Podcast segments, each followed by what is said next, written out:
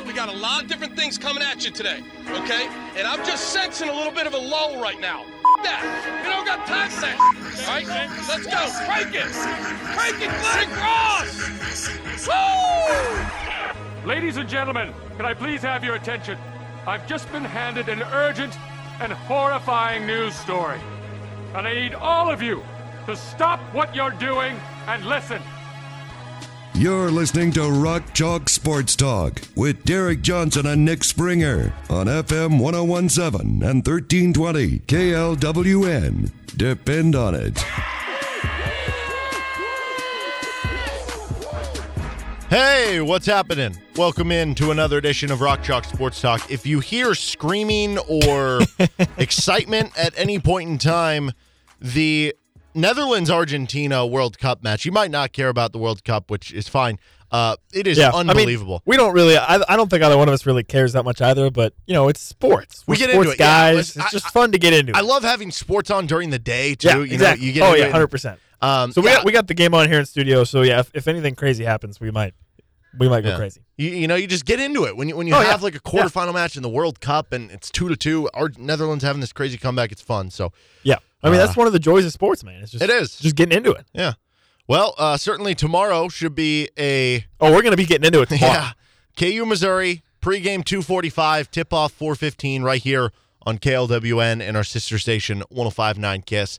And Missouri has had a nice start to the season so far. They've gone nine and zero. Haven't really played anyone. We'll get to that in a second here. Nope. Um, but their offense has been really good. They play fast. Defensively, they've they've left some stuff to be desired. Now, as far as that schedule goes, as I mentioned, haven't really played anyone. It's one thing to say, Well, and okay, when you, I just want to preface this. When you say they haven't really played anybody, that there's a difference between that and what Missouri has done. yes, there's another line. Normally, when we say they haven't really played anyone, it's like, oh, they've played one top 100 team. Everybody else is outside the top 200. No, when I say they haven't played anyone, they have not played anyone. They uh, are there are 363 teams in Division One college basketball this year. 363. That is a lot of teams. Missouri is 361st. Let me repeat that. Missouri is 361st in schedule, strength of schedule, according to KenPom. If you divvy it out by the opposing ranks of the offense or defense they've played, they have played the 362nd best offensive schedule and the 358th best defensive schedule. So, So they they really, good. really have played no one. Seriously. So they've looked good. They've blown most of the teams out, which, you know, if you are going to play a crappy schedule, don't just eke by the wins, blow them out. So that is a good sign for them. But yes, clearly this is not like a, you know, it's not a top 25 team, even though they're 9 0. They're ranked 50th on KenPom, uh, which normally if you said, hey, we're going to play the 50th ranked team, like, it's whatever. It is the fact that it's your first true road game, that it's a rival, that, that you do worry about it a little bit. But they've only played three top 200 teams so far. Uh, they played Penn, who's ranked 175th on KenPom, won by seven, 92 to 85. They blew out Coastal Carolina, who's ranked 189th, 89 to 51, and they beat Wichita State, who's ranked 87th in overtime, 88 to 84. So again, they have not really played anyone. So it's funny because as much as it gets talked about as we did on yesterday's show, KU playing their first road game for Missouri, it's this is playing their first like real opponent. Yes, their first like actual game to sort of see how they really match up against some of the bigger competition. And I think based off of what you were talking about with Missouri, like this is a team that I guess maybe could be a fringe tournament team, but also they are going to hit a serious, serious test, not just including this Kansas game. Four of the next five opponents: Kansas, Kentucky, Arkansas, and Illinois. Th- That's a, that's four of their next five opponents they're going to play. So four, five, four other teams that are in the top twenty-five and certainly Kentucky and Kansas are two top 10 teams. Illinois is a top 20 team, and Arkansas is a team that people expect to be pretty good. So they're going to get a real wake up call to just truly what their level is pretty early in pretty early here in conference play or after this game and into conference play. Mm-hmm. Yeah. So one thing that that adds to this game, it should be very entertaining. Um, you're looking at a game that should be pace and space, high go, a lot of offense in the game. In Missouri's case, not a lot of defense. Missouri is fourth in the country in tempo, so the amount of possessions they play over the course of a game. Now, Kansas is a little lower on the list, but that's um, like they're, they're very comfortable playing. Uh, they're 148th, but we know they're Yeah, comfortable I mean, playing one fast. of the I would say one of the trademarks of Bill Self kind of certainly in the last you know five six seven years or so is that a lot of his Kansas teams have the capability to play at varying tempo. Mm-hmm. So it's not necessarily surprising that they're one of the slower, that they're one of the faster, that they generally tend to be more middle of the road because they do have that ability to whatever their opponent plays, they can also generally play that pace. Well, and this is interesting too because I'm looking at how it spreads out. Because sometimes tempo, like you could play fast offensively, but other teams just play slow against you, and that's been the case. Kansas is actually 51st in being one of the fa- uh, so basically they're top 50 just outside of it fastest teams in the country offensively it's just teams play at one of the bottom 100 for for fastest Yeah, pace I they mean, play at a slow You play against them. Wisconsin, you know. yeah you play wisconsin tennessee can slow it down Yeah, yeah. right That's to drag Seton down. Hall. here. Yeah. so that, well, that's Seton, Hall, Seton. Hall was just bad. Yeah, they were. Um, but they don't they don't play it like a I don't know, they don't play at a fast tempo. They don't play like slow either. Yeah. Uh, but that yeah, th- that'll drag it down. So the point is this should be an up and down game. And and I think like that almost has to make you feel like okay, you're saying we have the better team. Kansas has the more talented team. And if you're going to want to play an up and down track meet game with a more talented, better team, I mean that's that's a good thing That- for Kansas, that seems right? like it would benefit Kansas, yeah. Mhm. And I think when you look at this game, you consider Missouri's defense has struggled against the 361st best schedule so far this season. And yeah, their offense has been pretty good, but also against one of the worst schedules. So to me, the difference in this game is going to be Kansas's defense. Kansas is going to play a much more aggressive defense than probably what Missouri has seen most of the season. They've got Dajuan Harris. They've got Kevin McCullar. They've got some really elite guys that can guard the ball and, and play really strong defense. So even if even if Kansas is their offense, which has been kind of up and down, they're playing against a weaker defense. So you expect the Kansas offense to have success. So I think the Kansas defense will do enough to slow down Missouri that then the offense can carry them to a win. That to me is the difference maker is, mm-hmm. is going to be the Kansas defense. Well, this will certainly be a, a good test for that KU defense when, when you're looking at Missouri being ranked 12th in adjusted offensive efficiency, and that is adjusted for the schedule. So that shows you that, yeah, even though they haven't played a good schedule, they still have an exciting offense. They're averaging over 90 points per game. They're third in the country in effective field goal rate. They're second in the country in two point percentage. They're first in the country in dunks, tips, and layups percentage. Now, you could just easily say, well, of course, there are going to be uh, high numbers in those teams when you play a team who sucks and you're just getting in transition and getting easy layups and easy dunks. That might be true. Uh, they also shoot well from three. They don't really turn uh, or run into charges much. They don't really turn the ball over. But again, it's you know the schedule. Um, and then on on you look at kind of the talent there, and it's it's really spread out with how they score. They have um, D'Moi Hodges, who has been their leading scorer, 17 points per game, 51% from the field, over 40% from three on like seven attempts per game. So he's he's really the key guy. If Kevin McCullar or Dajuan Harris, whoever's going to be on him, can can kind of slow him down, make him inefficient, that would be a huge boon for Kansas. They also have a uh, interesting five man who more so played the four last year. Kobe Brown. He's scoring 14 a game. He gets six rebounds a game, shoots over 60% from the field. He's like a 6'8, 250 pound five man that can stretch the floor a bit. He's seven of 19 from three. So he's not taking a ton of threes, about two per game, but he's hitting them at a good rate, uh, almost at 40%. Yeah, but that is another aspect of this matchup that I think is pretty interesting is Missouri, it's not like they have a true power forward guy type guy that they're just going to dump it into to try to play post moves, which what you would think is another benefit to Kansas, right? Because we've considered that to be Kansas's biggest weakness is that five position and if you have a guy that you can go to, you think back to even like a Southern Utah that team, right? They had a guy that they could go to and he was able to score against Kansas. And so the fact that Missouri doesn't necessarily have that that would lead you to believe, oh, okay, well, here's a weakness of Kansas that Missouri probably is not going to be able to exploit that much because that's not really what they do. So that that to me helps Kansas, right? And KJ Adams, size wise, has a decent matchup with Kobe Brown, whereas other guys that he's had to face that are six eleven or whatever, the matchup has been a bit more not in their favor. So I think that's I think that's really a benefit to Kansas. Is this is a Missouri team that is not going to be able to attack one of Kansas's weaknesses on defense, which has been their post defense, and also by extension of that, you figure this should be a game where Kansas can hopefully rebound a little bit better because they're not going to be dealing with that much difference of a size down low.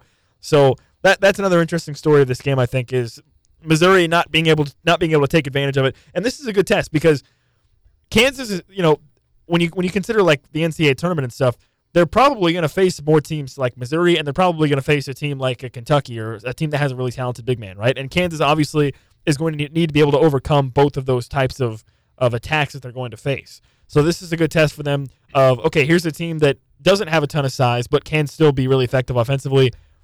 Can our guard play step up? Can we use? Can we rely on Dajuan Harris and Kevin McCullar? And also, can we collectively rebound better when the other team doesn't have a guy in there that can dominate in terms of size? Yes. Uh, when you look at their size across the board, it's not just the Kobe Brown. yeah, they don't have center. anybody. They don't have anybody. No, they're they're the guy they're playing the the second most minutes at the center position, just at the five, is Noah Carter, who plays more of his minutes as a four, but he's just 6'6", 235. And Yeah. then they'll occasionally throw out Aidan Shaw, who's a 6'8", 195 pound freshman. They've even played some minutes with Ronnie DeGray and Kaleb Brown, who are 6'6 and 6'7 respectively at the five. So this is not a big team, which yeah, it, No. it does bode well that you know when you just look at the matchups across the board again, it's it's something where hey, you want to try to out athlete us, you want to try to play faster than us, you want to try to play small ball. Well, we do all of those things Exactly. as well. We just do them better, right? Yes. So Now, you expect Kansas to be better in that area. Yes, you do. Now, it doesn't guarantee that Kansas is going to win the game because these are college kids and also it's basketball where you could win nine out of 10 times, but maybe the game tomorrow is the one where they're hitting more shots and, and shots aren't falling for you, right? So Missouri could win the game and they have the home court environment and everything. Yeah. But just logically, if you're looking at this on paper, there there's uh, obviously a lot more reasons to pick Kansas than Missouri, right? That's that's not like a huge surprise or Oh, anything for sure. like that. For sure. Um, do you view the the I guess homecoming game for Dajuan Harris here as as being a big boon for Kansas, or do you not really worry about it? Uh, I don't really worry about it too much. I mean, I think it's a cool story, right? To have a guy from Columbia who ends up on Kansas coming back to play, and and I'm sure the from the fan perspective, there will probably be a little bit more attention paid to it. But I mean, Dajuan Harris has built himself as sort of this unflappable type point guard, this guy that doesn't really get rattled, doesn't really get shaken by anything, and obviously he's an excellent dis- distributor and plays tough defense. So I don't think it will affect him too much. And if anything, I I think we heard from the Bill Self audio yesterday. Bill Self was saying he was worried that it was going to be make Dajuan Harris too jacked up, and that he was going to play, you know. So it might be more of a. And again, I think one of the great quotes from Bill Self that he that I've remembered from him is he always says, you know, I'd rather coach a team of guys where it's my responsibility to try to settle them down versus the other way around, where you're trying to be as a coach get your guys pumped up, right? So that that's a good situation for you to be in if you have a player like Dajuan Harris who was going to be fired up, and as a coach you have to manage him and try to say, you know, take it down a notch because it, you know you can be too amped up, right? And that can cause you to to play fast and make some uncharacteristic mistakes. Well, like last year, Christian Braun was super amped up, and he was he came out angry, he came out mad, and that led to a great start for him. But Christian Braun, his style of play is this That- attacking wing, yeah, he's right? an emotional. He is player. Whereas with Dajuan, he is more of the the calming presence Yeah. at point guard. So you don't want him to get out of his element in that regard. So I, I think you're right there. Uh, and then you have, I guess, But- Isiaih Mosley, the other end, playing against his former friend. I, I don't know. It sounds like he's dealing with an injury that he could be a guy who's only averaging about nine a game, but he can really pop off. I mean, they have seven guys averaging nine or more points per game this year. Yeah, yeah, but I don't. So I don't think it'll affect Dajuan too much, Mm. and I, I don't. You know, I mean, because again, that's not really his role. Like you expect, you expect Jalen Wilson to sort of be that guy that's fired up, or even like a Grady Dick or something like that, and and uh, something that you've talked about with the environment. What about what about a Grady Dick? Like, how's he going to respond in an environment like this, right? Like, or or even some of your freshman big men. Like, Yeah, who this- do you who do you think Missouri fans are going to get on the most? Will it be Dajuan or Grady Dick? it- I think it could be Grady Dick. Yeah, I think right? it will too. Especially if he comes out and struggles early. Yeah. They're just going to really, really ride him. Because, like, the thing about Dajuan is, like, Dajuan's going to probably do his thing. Like, honestly. I mean, he's just going to go out there and, and do do what he does. But if Grady gets out there and he looks nervous and he, you know, he miss he breaks fir- his first shot or two, I think they'll get on him the most. Yeah, I, I do think though that Grady has shown to this point, like I He, think in he has shown game, some great.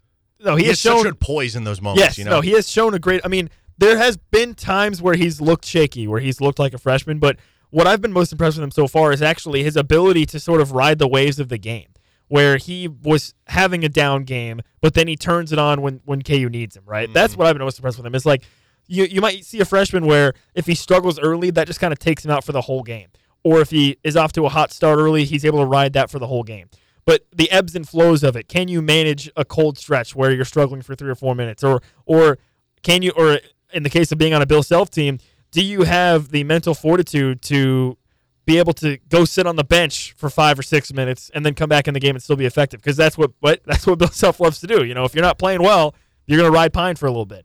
Yeah. So th- I think that's what I've been most impressed with Grady Dick is just I think he's done a great job of of managing his own ebbs and flows in some games because there have been moments in certain games where he has looked lost or looked like he was struggling, and it's shown on the, on the defensive end specifically.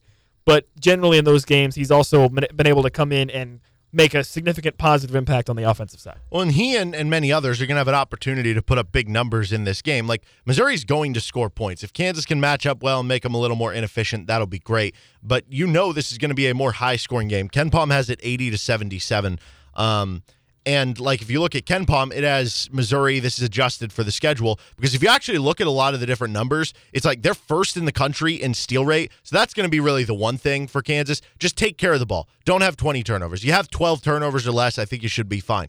Um, but Missouri's been okay at two point defense. It's just mainly been the turnovers. They give up a ton of offensive rebounds. They are 329th in the country in defensive That- rebounding. That rate. makes sense. I mean, what's an area that Kansas is struggling? In? Offensive rebounding. Why? Because they don't have a ton of size, too. and Yeah. they don't have a ton of size, Yeah. right? And guess guess who else doesn't have a ton of size? Missouri. Well, and overall, it leads to them being the 125th ranked defense on KenPom. If you go on Bart Torvik, which is another good analytics site, they are 170th on defense. So it gets even worse. Kansas should be able to score at will. I would be a little worried if if this is a game where Kansas struggles to score, but I, I don't Yeah. think it'll happen. Yeah. This also, I mean, do you think this could be a game where the big men for Kansas have a chance to make something make something happen? Like think so. Ernest Udeh, Zuby Ejiofor, can those guys score? Possibly, uh, it's just going to come down to if they can stay on the floor defensively, if they can stay on the floor in transition. But But we've Udeh Udeh, yeah, does a really good he job with runs the floor really Yeah, well. I yeah. mean, he's he's kind of a gazelle out there running up and down the floor with his ability to just kind of smoothly run up and down. And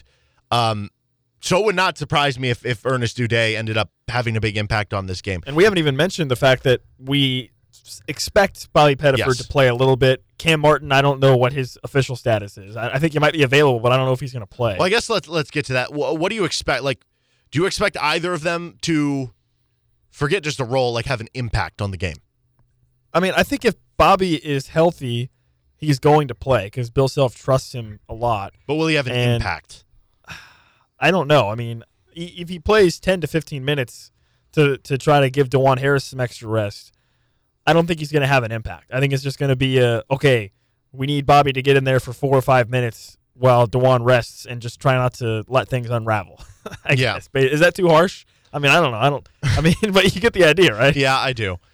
Uh, yeah, I, I don't see either one having like an impact in this game. I think with Cam Martin, you heard from Bill Self that he needs to kind of shake the rust off and get his footing before he can develop into that role. So And this would be, a, this would be a tough game to like Yes, come in off injury and into that situation. Now that and- said, if this is a close game, tight game on the road, and hey, all of a sudden here comes this experienced center in Cam Martin, and he hits a big three, and then he earns some more playing time off it, then maybe that's Yeah. a scenario where that happens. So I do think it's weird because I expect Bobby to play more than Cam, oh, for but sure. I could also see Cam having like the potential for Cam having a bigger impact to me is a little higher, if that makes sense. But honestly. I think the answer is probably that. Yeah, both coming off injury. well, and I don't even know. I mean, Don't expect there may, there may not even be a guarantee that Cam Martin comes in. No, right? no, it might there's not. be it might be Ernest Udeh or Zuby Ejiofor or Zach Clemence. Yes. and maybe Martin doesn't even get a chance to get in the game. Yep. Um, and honestly, like if he does come in, that could be a, a bad sign. Not in terms of that they're Like, playing he's him, back, but, but yeah, I know what you mean. it's his first game back, and you had to put him in because the other centers aren't doing well. Like ideally, Yeah. you'd like to give him, uh, I don't know, an easier moment to kind of seamlessly work into the season. Um, That makes sense, yeah. Before we go to break here, we're gonna get to Rock Chalk Pick a Hawk in a second. Max Olson just tweeted this out of the Athletic. Uh, we're soon going to surpass a thousand FBS scholarship players in the transfer portal, and he broke it down by every position. Would you like to guess the the position that has the most players in the transfer portal? Mm, wide receiver. That is actually second. That's a Oh. good guess. Uh, number one is defensive back, Ah, two hundred and eight. Receiver is one fifty three. Um, but how about this? What's that? Kickers slash punters slash long snappers. Would you like to take a guess? Of where it's ranked? Of, of no, it's, Oh, it's just ranked last among- Oh, okay, okay. Oddly enough, it's only 14 less than tight ends. But um, Okay. would you so like to guess how many there are? There's probably like thirty.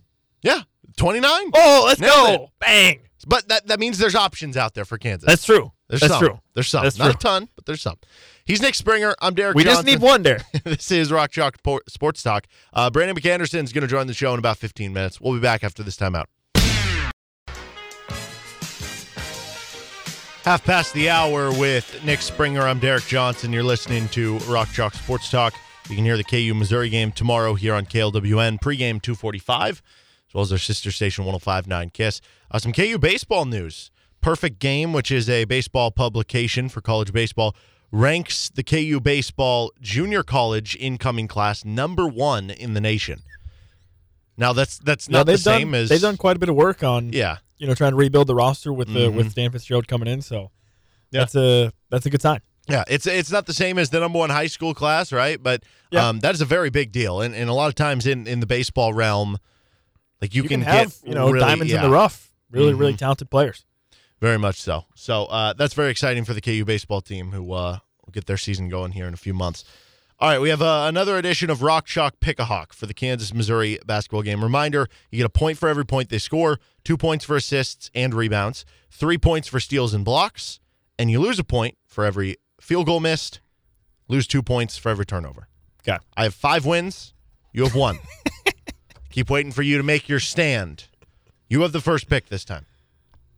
I got to go with Jalen Wilson. Have to. Yeah, you have to. He's he's by far the number one pick seemingly every time. Although Yeah. last Although game Kevin, McCullar, yeah, Kevin McCullar has an ability to fill the stat up- sheet Yeah, in other ways. he gets more steals, which Yeah, are worth yeah, three, yeah. and he'll get a lot of rebounds too. Yeah. Um, but I, I do think Jalen's a good call. So I was I was looking at this on uh, Evan Miyakawa's website. We had him on the show a few weeks ago, and Missouri's two main players they play at the four were seventh or, or no sixth and seventh on the team in defensive rating. That's not good. No, it That's is not, good for that. That's great for Kansas. Yes, That's And bad if for it's them. an up and down game, Jalen thrives in transitions. Yeah, I- that's, I, that's think bad. I think he is. Yeah, he's normally the clear number one. I, I think even more so for this game. Uh, okay, so I've back. So are we snaking? Yes, we are. Okay. Um, I'm gonna go with Kevin McCullar. I think that's a good pick. Yeah, he like I said, he, he He'll just get a finds handful ways plus to of yeah, he rebounds. just finds ways to fill up the stat sheet in other Mhm. ways. Yeah. transition game. He'll be good in that. Get a couple steals. Yep. So, And you know, also get a couple assists McCullar too. he normally doesn't take a ton of shots. no, so it's So not if like he yeah, misses a lot, you know, you don't lose as many points. yeah. Like Jalen might have Yeah, you know, Jalen could 22 go- points, yes. but he could miss eight nine shots, right? Yep. Yep. Whereas Exactly. Kevin McCullar might go 13 points, but he might only miss four shots or something. He might go four of eight. I don't know with some free Yep. throws. Um, okay, my second pick.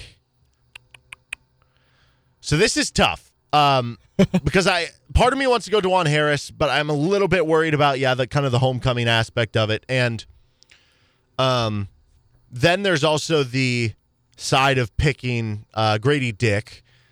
If it's Yep. a transition game, you're going to get more open threes. And then even KJ Adams, I think, would be a fine pick here because if we're looking at the Missouri lack of height, he should play He a lot of minutes, and right? get a lot of rebounds. Yeah. You would think. But I am going to go with Dajuan. I think that's a good pick too. I mean, if it is such a high scoring game, he's going to wind up with a bunch of assists. I was going to take Dajuan. Yeah, I was going to take Dajuan if you didn't. Okay. Um. I I'll take Grady Dick here. Okay, I just realized this. Do you still only get one point if they score twos or threes? Um, what do you mean? Like if it like points for every point they score. So does that mean Yeah. like three points for every? Yeah, so if Okay, you hit a okay, three, okay, it's worth three. If you hit a two, it's worth two. Okay, yeah, okay, that makes sense. Mhm. And then, yeah, I mean, I got to go with KJ. I think it's my second pick. Yeah. Give me, give me KJ. All right, this is this is always where it gets interesting too with the bench. um, I have no idea what to expect at the center position. Like, could Cam Yeah. Martin be the first center off the bench? Is it going to be one of the the guys we've seen playing? Yeah, Ernest Udeh just played well against Seton Hall. Yeah. Um, Bobby's probably going to play a little bit. yeah, but he hasn't put up a ton of stats. No, he really hasn't. He really hasn't. MJ Rice. I think one time I picked Bobby, he had negative. See, okay, this is a game for me where MJ Rice like could either just be absolutely fantastic in transition in a wide open game, or No, I agree. Against I think a- I think MJ Rice could score twenty or like two. Yes, because it, the the the way that he scores two is that here's how I see it. Missouri has a good offense, and Yeah. he gets lost and he messes up a defensive assignment a couple times and self pulls him 'cause says, he doesn't right, trust him, right? You're on, you're on the bench. I am going to go with the ceiling play though of MJ Rice, and then I will go with Ernest Udeh. okay. Well, on the flip side of MJ Rice, six for this one? what do you think? I say sure. We got enough healthy bodies for it. Okay. On the flip side of MJ Rice, you have Joe Yesufu. Mhm. What if he goes off? What if he has a big game? Give me Joe. Okay. I'll take Joe. And then, yeah, the center position is just so tough because you don't really know. Like, is Zuby even going to play at all? Is Zach Clemence going to play at all? You know what? Just for fun, just for fun, I'll I'll I'll take Cam Martin. I was actually going to take him next. Um, so you wind up with him. So then I have two more picks to finish this thing out. I will go Zuby Ejiofor. I'm Team Zuby all the way through. Okay. And then, uh, so what do we got left? Bobby Pettiford or um, Zach Bobby, Clemence? Zach Clemence, or Michael uh, Jankovich. Michael Jankovich. Is that it? I think so. I will go Pe- Tough is still Pettiford just because he's got the higher floor for minutes. Okay. All right. So now the question is, if I pick Zach Clemence and then all he does is shoot threes and miss, I'm going to lose points. Yeah. Whereas I could pick Jankovich and he might not play, Mhm. but he'll get zero. I'll take Jankovich. Okay. I don't trust. Sorry, Zach Clemence. I just don't trust you to make three. We got to see one go in first. That's we got to see one go in. Oh yeah, just one. He's Nick Springer. I'm Derek Johnson. That is Rock Chalk Pick a Hawk. We uh, have Brandon McAnderson, former Jayhawk Orange Bowl winning running back, talking a little KU Missouri, KU football, KU basketball BMAC next. Welcome back into Rock Chalk Sports Talk with Nick Springer. I'm Derek Johnson here on KLWN, joined now by Brandon McAnderson, former Orange Bowl winning running back, member of the Jayhawk Radio Network. You'll be able to hear him on the broadcast in uh, a couple weeks for the Liberty Bowl against Arkansas. Pregame will start at uh, three o'clock with tip off or not tip off uh, first kick I guess at uh, four thirty for the game against Arkansas down in Memphis.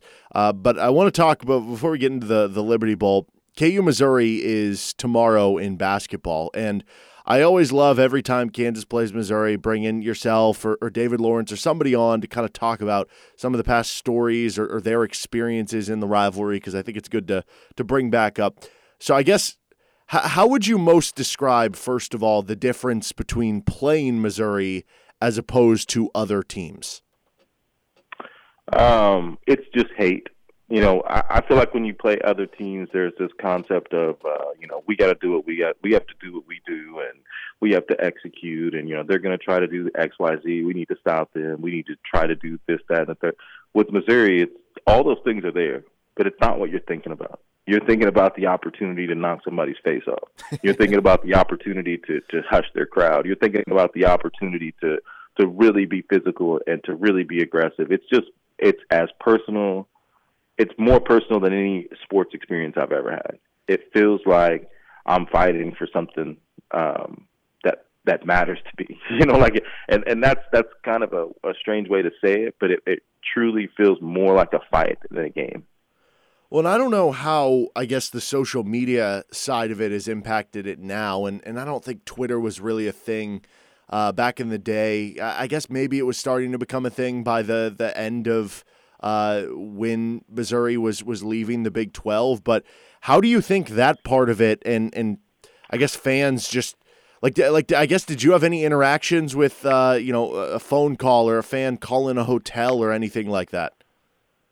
Nothing like that. Uh, we never had any like personal interactions with fans. Everyone in my family did though, my, from my grandpa to my wife to my mom, uh, in the stands out there at that terrible field over there, um, where they had personal experiences with people saying you know things to them. But most of mine was just with the players and just with real animosity for anybody that wore that uniform. Did you like the game being played at, at Arrowhead? No. Um, I liked playing uh, the home and home. I, the winning at uh, Missouri in 2004 was was a true pleasure. Uh, winning at home in 2003 and 2005 was awesome for our fans to really uh, to really run them up out of there. So I, I did like the home and home thing better than the neutral site. Do you have a, a craziest Missouri story when when somebody you know asks you about how kind of vile can things get there? Do, do you have any crazy stories that you tell them, or, or when you know you, you tell your kid about uh, what it's like to play Missouri? Like, what is what is the story you pass down? So I don't know if I have a specific story. I just remember in 2004 I was a redshirt freshman, and uh, 2003 I didn't play, and we ended up winning. 2004 I was a special teams guy, and we went down to Missouri to play, and we weren't very good. They weren't very good, and I was aware of the rivalry, rivalry, you know, being a Lawrence guy, and I was ready to play. It wasn't, you know, it didn't seem unique to me. Well, we went out for our initial warm ups for special teams, and we had to cross through their side of the field to get to our side of the field to warm up. And um, they had a whole bunch of guys out there, players, with no shirts on. And as we ran by them, they talked so much trash to us, and uh, it it was different right away. In that moment, it was everything was different. The the the animosity became hate. You know that it fueled all of it. So I, I just remember that being a, a pinnacle moment for me, being like, oh, so this is this is real hate. I'm in. so this is kind of like my introduction to it, and I enjoyed it. Yeah, well, certainly with with basketball tomorrow, uh, I'll be interested to see how that goes because Missouri's been uh, off to a good start and everything. Do you, do you have any early thoughts on on this men's basketball team for KU?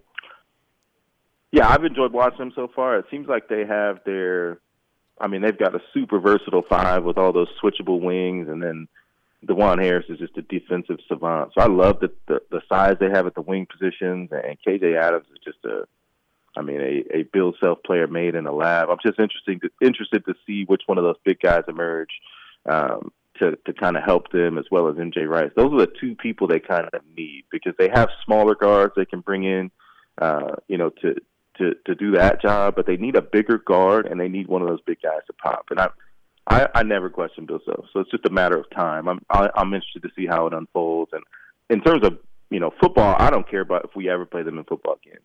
I, I hate them. but watching basketball games has been enjoyable for me. I love, especially down in Missouri. I, Tyshawn Taylor had some great moments, and that Aaron Miles moment sticks out to me as well. So I'll be looking forward to it. We're talking with Brandon McAnderson here on Rock Chalk Sports Talk. Uh, Liberty Bowl is three weeks away from this past Wednesday, so we're less than that at this point. Would would you have, I guess, putting this this Missouri thing back in there, you just said I don't need to see him play in, in football. So were you happy that that ended up not being the Liberty Bowl matchup, and that still, even though it wasn't the Liberty Bowl matchup, that we can kind of play the card of oh, well, you chickened out from playing with us? Oddly, no. I've enjoyed the chicken out stuff because there's a there's a lot of truth to that, and the way that they responded has been absolutely hilarious. I've got some butt gusting laughs by watching the Missouri admin respond to these uh, these accusations. It's been hilarious. However, the the football team playing Missouri, I wanted, I actually wanted to see that. I wanted them to.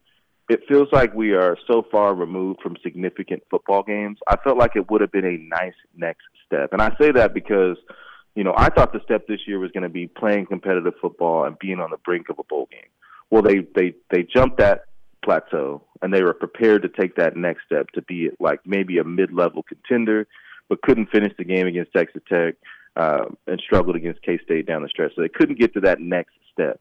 So what is the logical next step? To me, the logical next step is understanding why Kansas football is important. And I think that playing Missouri in a bowl game would have been a good illustration of that. I think it would have been a good introduction to the rivalry and, and help them understand how important this is to us. You know, just because we don't have a ton of local players, um, and, and the Missouri rivalry has been, you know, a decade. Uh, so you know, a lot of these kids haven't been able to experience it. So I, I think that part would have been cool. From a, a player perspective, getting to go to a bowl game, you got to go to a couple of them. What is that experience like from the travel to the different amenities that you get as part of it to, to the game itself? It's fun, you know. I, the first one I went to was the Tangerine Bowl. We got to do all the Disney stuff and go out and have a good time, and you know, we celebrated like it was, you know, like it was never ending, and then we got our butts kicked in that football game. So that was not a surprise as a result. Fort Worth, we were definitely more locked in. You know, we were more worried about winning the football game, less about the fun and, and the arrangements. And then I'd say uh, the Orange Bowl was a good mix of both, being able to enjoy the amenities and and you know the the planned events and being in beautiful Florida, but also knowing that winning that game was of great significance to us and to our fan base and to our school. Is it hard at all to stay focused on a game that that occurs, you know, after finals week and you're in the holiday season and you have some of those other things going on around the bowl game? Is that difficult at all? No, it's almost like you're you become a professional football player in a way, uh, because school ends here in the next I don't know I can't remember, but here in the next week or so, school ends. So basically, you're going two weeks of just football training, football training. Um, there's no school, there's no tutoring, there's nothing else going on. There's no students here, um, and you're really to just able to focus in and, and be a football, be almost like a professional football player. I actually really enjoyed that part when we hear all the time about the extra practice reps that go on over these next couple of weeks and uh, how important that is for a program building some of the young players along. Did you see that in your time at KU? Like, did, did that help out in a lot of different ways? It did. Uh, in, a, in the Fort Worth Bowl practices, I got a chance to be a guy. I got a chance to run our offense. Uh, I got a chance to get significant carries. You know, I got a chance to take the bulk of the reps, and it helped me as a player. And I ended up getting subbed in. You know, we ended up blowing out Houston. I ended up getting subbed in late in that Fort Worth bowl game and rushed for like 40 some yards or something. So it was kind of like a precursor of, you know, what I could become. And it was a nice uh, affirmation for me as a player and probably for the coaching staff that what I could become as a back. Um, and that next year I ended up being a third down back and got more carries and then eventually became a feature back. So that helped a lot. And the Orange Bowl years, it was nice because – we got a chance to to we still ran, you know, we still did our reps and stayed sharp, but we got a chance to watch and, and tutor the younger players, you know, kind of explain to them, hey, this is what I do on this look, and this is the kind of thing that I see. It was very competitive and very physical because those guys are trying to prove themselves and earn their ways. So it it pulls the team together in a way too, and, and it's just a it's a good time. And anytime you get that additional practice, that additional competition, um, you know, those young guys, they can go good on good. You know, they can get after each other because they're not worried about health concerns. It ends up being very competitive and kind of lifts the spirit of those practices. What was your guys' confidence level heading into the Orange Bowl? Like, was there was there a, a calmness or sereneness that uh, you were going to be able to to put together I don't know good performance to win the game? Were you confident that you were going to? What were kind of the the confidence level of the team coming into that one? A gazillion. I think I would use the the official mathematical term. Um, I, I think that we just were such a chip on your shoulder program. Uh, I remember when they announced that we were going to the Orange Bowl. Pat Ford um, uh, from that school over there mm. said that uh, the game should be played on Comedy Central because it's a joke and those words like singed into my memory. And there was a lot of things about that that people were saying about us and what why we didn't deserve it. And we were overlooked the whole year. So everything fueled that. We knew we were going to win. We knew we were going to be dominant. It was just a matter of getting the opportunity. Well for this team specifically uh, do you view this bowl as as being I don't know. Is there is there something that you think it's going to help with the most? Whether it is those reps for the extra players, if it's just getting Jalen a little healthier, if it's uh, maybe the defense starting to tighten things up a little bit after a couple tough performances to finish out the season. Like, what do you view as as being the the most important factor or results that KU gets to play in this bowl game? I see the mental aspects of it as more important because really what you're saying is this is a team that can honestly say when we were healthy, we were five and zero. Oh. We were one of the best teams in the country. One of the best quarterbacks in the country. That that is a fact, and more than one thing can be true. They got banged up uh, they played poorly down the stretch. The injury didn't help, and they weren't able to finish the way they would have hoped. This can kind of reassure them that hey, this wasn't no fluke. We weren't five and zero oh by chance. We deserve to be there. We're going to establish ourselves on a national stage against a, a team from the best conference in football, and we're going to beat them up. So it gives them a chance to to confirm what they already know about themselves. Gives them a chance to sow that to, to push that momentum into the next season. With I think I saw the number was 34 uh, tons of starters coming back, tons of impact players coming back. So I think it's a it's a good way to, to catapult themselves into the coming season. Yeah, we were talking with uh, somebody earlier this week who said if, if they have an impressive performance, they win, and all those players come back. Who knows? Maybe they could be, you know, preseason top twenty-five next season. Uh, when you have all this time off in between the bowl, though, for for I guess a coaching staff, is it more about I guess just working back on the fundamentals and getting back to the scheme you're doing, or are there a lot of new wrinkles and additions to to maybe the different scheme or playbooks uh, over the end of the regular season to the bowl game? No, in the beginning, you're mastering what you do. You're going back to your core principles as a football team and saying, what do we need to do well? What are our core principles that we need to execute? So that's what you focus in on first. And that includes tackling technique, that includes coverage technique, that includes blocking technique, ball protection, all these different things that are really seen as mundane, but it gives you a chance to dial back in on them because during the season, you're too banged up, you're doing too much opponent prep. You don't really have the time to do that. You'll probably they'll probably start to sprinkle in Arkansas prep um, per period, maybe five or ten plays in a period, but mostly you're doing Kansas stuff versus Kansas defense, and then maybe five or six, seven things from uh, what you're going to expect in the coming week. So really, it gives the coaches a chance to one focus on recruiting, focus on re-engaging on fundamentals and important principles, and then also to do a little bit of prep to get ready for Arkansas. You know, as the game approaches. Is there a player, uh, whether it's somebody who just was dealing with injuries or could have a big showcase game, or you like the matchup? I don't know. Maybe we'll even see Daniel Hishaw back. That that would be kind of cool. Um, is there a player though that, that you're most excited to see what they can do in the bowl game? Yeah, I think I'm looking at two. I think Rich Miller. I'd like to see him get back on track. I think the the last couple games were just not characteristic of the player that he's been. Um, I'd like to see him get back to being himself, and I think health has a lot to do with that. Uh, Romello Dotson is a guy that for two years now has started the season really, really strong and has kind of faded as the season has has gone on. Um, he had some good moments um, the last couple weeks. I'd like to see him consistently step up and become the player that we know he, he can be. Uh, so those are two I'm most looking forward to uh, to kind of re-engaging uh, what made him special and, and getting health back and coming out and compete. Talking with Brandon McAnderson for a few more minutes here. I got a fun little game of true or false with you. Uh, first up, okay. KJ Adams would be an All Big 12 defensive end. False. I need more information. I mean, he's got the frame. What six seven? Probably I don't know two thirty something like that. Like you get him in the program for a few years, redshirt him, build him up a little bit. He's got the speed, athleticism. Not into it. Uh, no. He's a very good basketball player on a very good basketball team. I'll just let's let's do that. Okay. Okay. Um, true or false? Expectations for this KU football team should be to win eight or more games next season. True.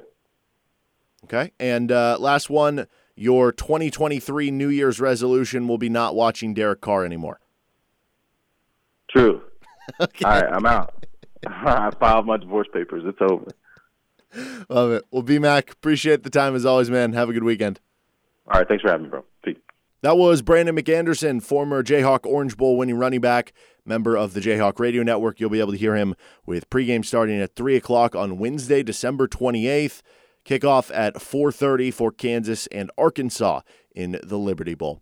With Nick Springer, I'm Derek Johnson. This is Rock Chalk Sports Talk. One hour down, two to go. We got our Chiefs preview, game picks, sports stock market, plenty more coming at you throughout the rest of the show. This is RCST on KLWN. Depend on it. Four o'clock hour. This is Rock Chalk Sports Talk on KLWN. With Nick Springer, I'm Derek Johnson. If you are looking for the perfect destination for your next social or corporate gathering, Venue 1235 has you covered. Located right off I 70 and five minutes from downtown Lawrence. Venue 1235 is a large climate controlled event space with a catering kitchen, private suite, and a covered patio. Uh, Argentina moves through over Netherlands. Exciting match. Went to penalties. I, yeah, I, that was exciting. I definitely uh, feel like Argentina is like the villain of the tournament. Like to some, they're so? the hero because of Messi, but like, man, they are chippy. They are dirty. There was all sorts of like. Like they, they had the there goalie, was a billion like yellow the, the step over. Yeah, you had the the player on Argentina who kicked the ball at the bench of Netherlands. Uh, we got a little chippy out there, but uh, yeah, certainly no, entertaining theater to say the least. Okay. Um, All right, now to the real football. the Kansas City Chiefs take on the Denver Broncos. Which honestly, are we sure this is going to look like a real football game when you have the Broncos involved in? It? No, if I were going to introduce someone to football and they never watched it before, I would definitely not have them watch this game. Or you could have them watch this game and then watch any other game after that, and they'd be like, "Wow, this other this second game is the best." Be like, "Wow, ever. wait, this other sport that is Yeah. played like similarly, but is way better. Wow. Yeah, the Broncos are uh, not very good. Here's some fun stats. Patrick Mahomes is 9 and 0 against the Broncos, including his first ever career start. And this that is sucks, fun. Broncos. If the Chiefs win against the Broncos in Denver and then the Chargers lose, which they play the the Dolphins, so I mean Oh. they're they're underdogs. Yeah, they Um, definitely lose that. The Chiefs would clinch the AFC West with still a month of the Yeah, season to go. Three or four weeks left. Yeah. Yeah. That would be pretty cool. Yeah, that sucks for all the haters that were like, "Oh, the Chiefs are gonna miss the playoffs. Oh, the Chiefs. Uh oh, AFC West. Uh oh." Get out of here, stupid idiots. Well, the Broncos uh I mean it's Wow, it's it's almost like I've been right about the Broncos all along. I've never wavered, not you once not over the last three months. I mean if you you want, we can tout suck. some of the predictions that you have not hit on. but Well, there's a lot of those too. yeah. Um nonetheless, yeah, the the Broncos it has just been a disaster from the word go since they have added Russell Wilson. Yep. Which that was not the, the case was you know, Russell Wilson comes in and they have some interesting young receivers who I They've think are a- probably not nearly as good as we might have thought they They've were. got a really good you know, defense. yeah, Javonte Williams is stud. Well, he's oh, injured. they're gonna win ten games. Watch and out. the offense can't do anything. They have scored, I think, 16 or more in a game, like five times this season, which is really not that much. Um, now the Chiefs are coming off a loss, so you could possibly get like a Chiefs revenge game here. The Chiefs are also getting healthier this week. Yeah. Uh, Mecole Hardman's still out, but Kadarius Toney sounds like he's still going to be out. yeah, Which maybe. honestly, I, I, mean, I think he's going to him. play. You don't even need him. I think no, he's going to play. No, don't play him until he's Why? 100. percent Why? Because you what don't if he need is him. 100? I don't know. Don't play him unless he's 100. percent Because I that's one of my predictions. I don't want to be right about. So don't let him play. But wouldn't that be proving you right if he doesn't play? No, because if he plays and then just gets in more injured by playing, but if you hold him out till he's 100 percent this week and then he plays next and then he's fine. You see what I'm saying? Yeah, I see what you're saying. Um, I think he is going to play though. Now the bigger one, honestly, is probably is Joe Thuney going to play or not? He was limited to practice, and um, he's the guy that you really need to play Yeah. above wh- whether Kadarius Toney. But I don't know. After we, I mean, you know, we talked about it after the, the Bengals game, like not having that motion, that jet action across the line of scrimmage, which It normally hurts. comes from Mecole Hardman or Kadarius Toney, like that clearly negatively affected the offense. Yeah. So I mean, he would have big impact, and also when you look at it, like the Broncos do have a really good defense, and uh, Patrick Surtain is probably one of the best. I don't know, five corners in the NFL, maybe even higher than that. He's really good. He locks guys down on the outside. Makes it a little tougher for a guy like Juju to get But open. I would- Fortunately, you have Travis Kelce in the middle still. I would but posit to you that what if this is like a Chiefs Niners game? Oh, here's one of the top defenses in the league. Oh, Yeah. oh, and then the Chiefs put 50 on him. Yeah, I mean, anytime you have the Chiefs offense, like if you have the choice between having the best defense in the league or the best offense, you're taking the best offense, right? Um so Yeah. no, it would it, it would not be like unthinkable to be like, "Oh, the Chiefs put up 38." Like I mean, wait, the statement you just made about picking the offense yeah. prior to like 1990, that'd be Oh, blasphemous. sure. Yes. Blasphemous. Yes. I think even maybe prior to like, I don't know, 2005, right? Yeah. Yeah. Uh, yeah. ever since the rules have changed and offenses have grown more with what they Yeah. do schematically and you can't hit the quarterback as much, like it, it just changes things. It does. Yeah, yeah. But like the Broncos defense has been very good this season. I mean, they've I'm trying to uh, I'm looking here. The, the most points they've given up, they gave up 33 to the Raiders. So that's by far the most. So Okay. could the Chiefs have a game like the Raiders did and they're better than the Raiders and they put up 40? Of course they could. It's the easily. Chiefs. Yeah, easily. Outside of that game, though, the Broncos defense has given up 23 or less points in every single game this season. And a majority of them, they've given up like really good total. Like season opener, they give up. Here, here's just an order of the points they give up 17, 9, 10, then the, the 33, uh, 12 in overtime, 19 in overtime, 16, 17, 17, 22 in overtime, 23 and, and 10. So, like, this is a very good defense. Oh, I'm sure it is. I just don't care. I just I just don't care. Well, for me, it's it's that I don't really care because I don't think the Broncos' offense will do anything. Yeah, but I don't want to watch a 10 to 3 game. No, nobody does. So please let the Chiefs score. I just the way I view this game, I would not be shocked if it's a close game. That the, it's one of those where the Chiefs like need a, a stop with three minutes left to get the ball back to to no. I don't by think a that's touchdown. I don't think that's going to happen in this game. I think I think they're just going to annihilate them. I hope. Well, here, here's why I think that's going to be the case. I think that the Broncos defense is good enough. I mean, this is legit one of the best defenses in the That's NFL. what we thought about the Niners, Sure. and look what happened. And I think that they're going to be able to hold the Chiefs to, I don't know, 20, 24, 27 points, somewhere in that range. Okay. And I envision this being a game where So if the twenty-seven Chiefs to get up, so twenty-seven to ten. sure. Um, Okay, well that's I- not a I close think- game. yeah, I see. I don't know. I I think it's probably closer to 20 to But 24 I mean, points. But think like, about the think about the mental gymnastics you have to do to convince yourself that the Broncos are going to score more than like seventeen points. Well, that's what I'm saying. I think it could be like 20 to 13. That's how I envision it. It's 20 to 13. Broncos get the ball back with five minutes left with a chance to tie it, and Russell Wilson can't do it. Or Nathaniel Hackett does something stupid. And I think that this is also because the Chiefs play the Broncos again in like three weeks, two weeks from now. I could see this being a game where the Chiefs get up at halftime. They're up, you know, whatever, 17 to, to 7 and it feels out of like it's it's over with.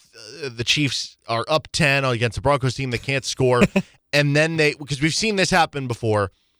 It's the Andy Reid sit on it game. No, yeah, nobody they- nobody loves to just Yes, sit it's on like it. I don't want to give Reid. away too much of our playbook. Like that the is fact that they play them again in like two or three weeks and they could get up big at halftime. I feel like this is going to be a game where, yeah, it's a sit on it game, and maybe all of a sudden the game is, yeah, it's 20 to 10 going in the fourth quarter. Broncos kick a field goal early fourth quarter. Chiefs sputter on it. Broncos get the ball back, and then the Chiefs make a stop and they win the game, but it's it's closer than it felt like it should have been.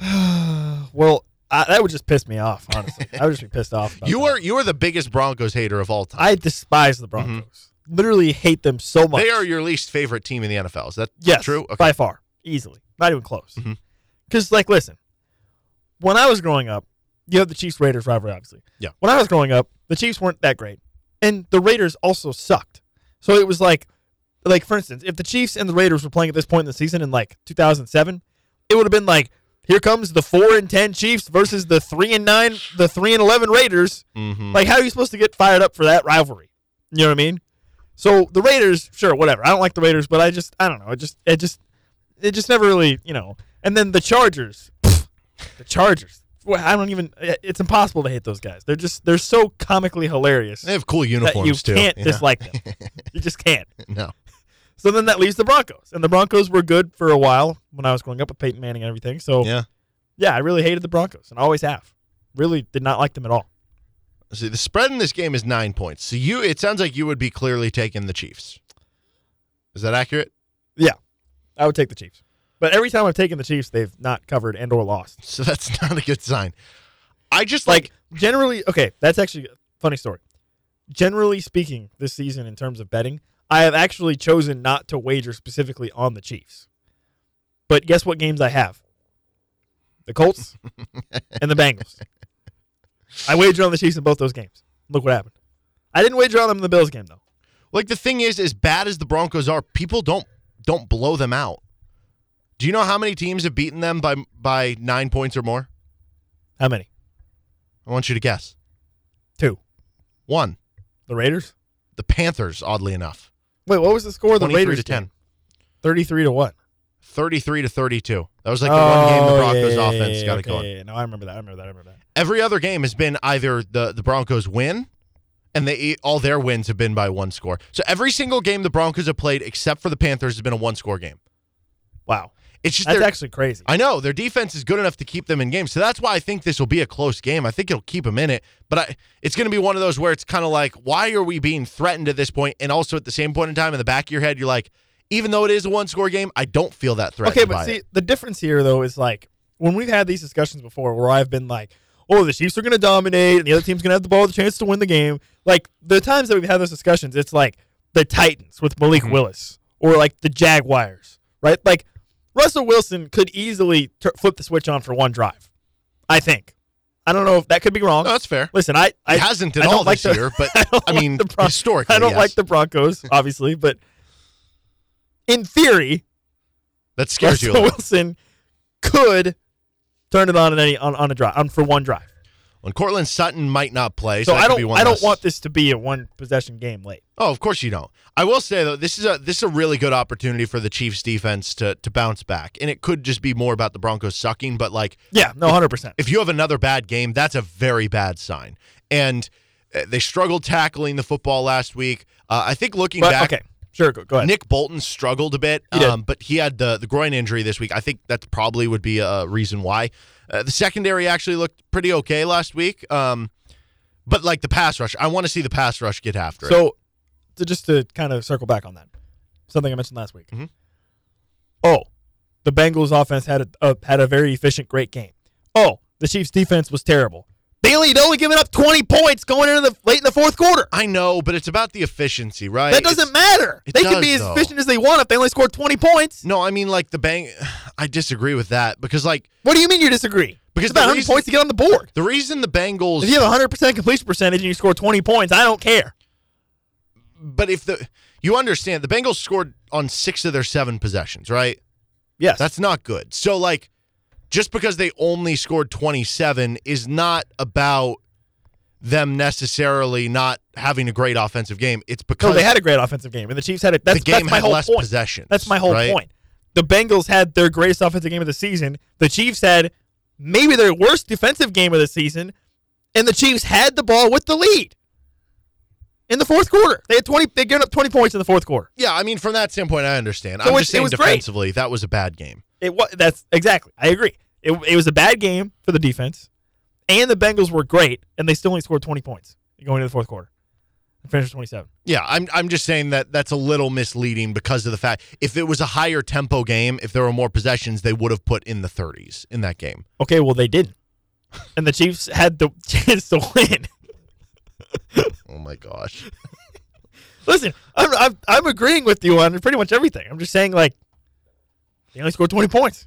So the Chiefs defense can play as bad as they want. For all I care. If they score 20 points, the team scores 20 points. I don't care. Okay. Is that, is that not a fair? Is that not a fair statement? I'm so lost at this point. um, Listen, the point is Russell Wilson stinks, he does. and so do the Broncos, and the Chiefs should win by nine points or more. Over under two and a half times where Nathaniel Hackett does something really stupid.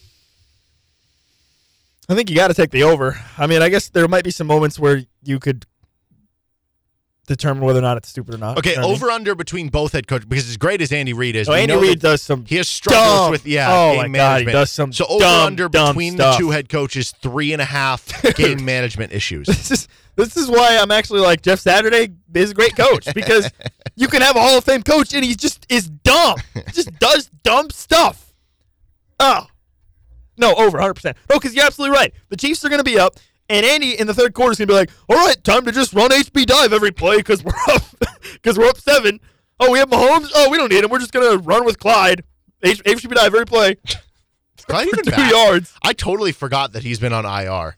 I don't know if he's back now. That, but I'm just Uh, that was just that was just the past. But No, I mean No, he I could mean- be back, and I just would have no idea because it's just like yeah, that's, oh. that's what Andy Reid does. Yeah. That's what he does, man. He's Nick Springer. I'm Derek Johnson. That is our Chiefs preview. We'll get to our game picks coming up here in a bit. We have uh, our KU bowl games of past years coming up next with Nick Springer, Derek Johnson. This is RCST on KLWN.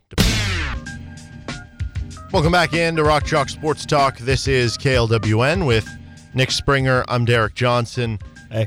and uh, we'll get to our game picks coming up in our next segment. But we continue with our KU Bowl blasts from the past with the second bowl game that KU ever appeared in. the- 12 days of Christmas, the, aka Bowl Miss. KU bowl games. Uh, so the first one was the 1948 Orange Bowl.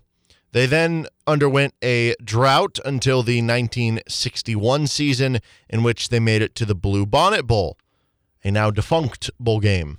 Bring the Blue Bonnet Bowl back. It sounds cool, doesn't it?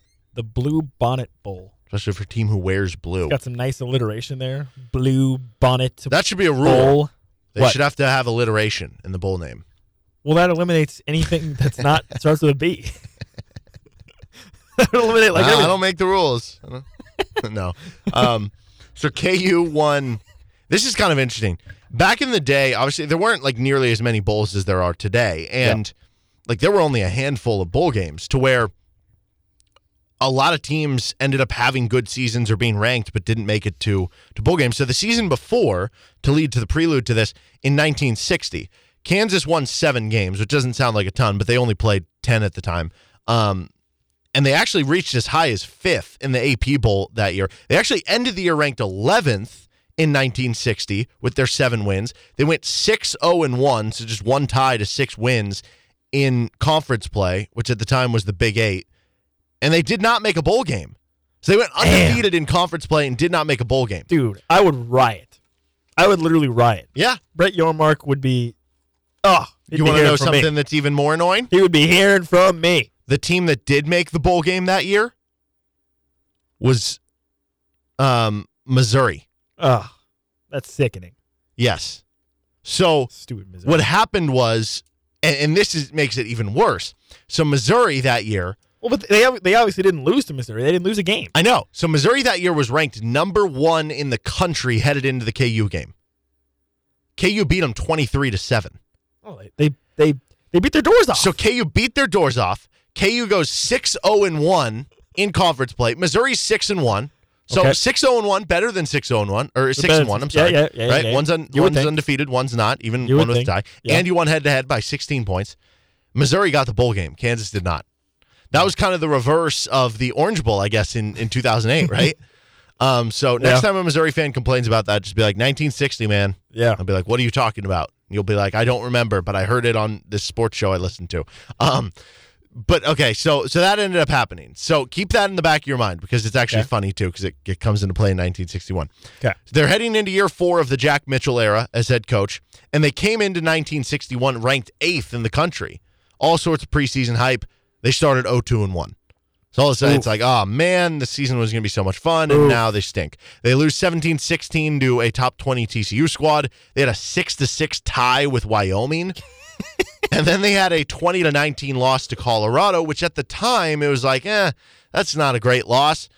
But Colorado ended up being the team that went 7 and 0 and won the Big Eight. So they only lost Okay. by one by them. So Yeah, like there we go. at the time though, you're like, oh man, they're 0-2 and 1. But Yeah. You look at it and it's like, I mean, TCU's a top 20 squad. Colorado ends up being a top 20 Okay, squad. but how do you explain the Wyoming one? I don't know. I don't know if Wyoming was like weirdly good that I year. can't imagine they were good. I mean, it's Wyoming. I watched Wyoming play football earlier this year, and it was the worst thing. I've Hey, they seen. went six one and two that year, and they went five zero and one in the the Skyline Conference. Ooh, What are you going to do about that?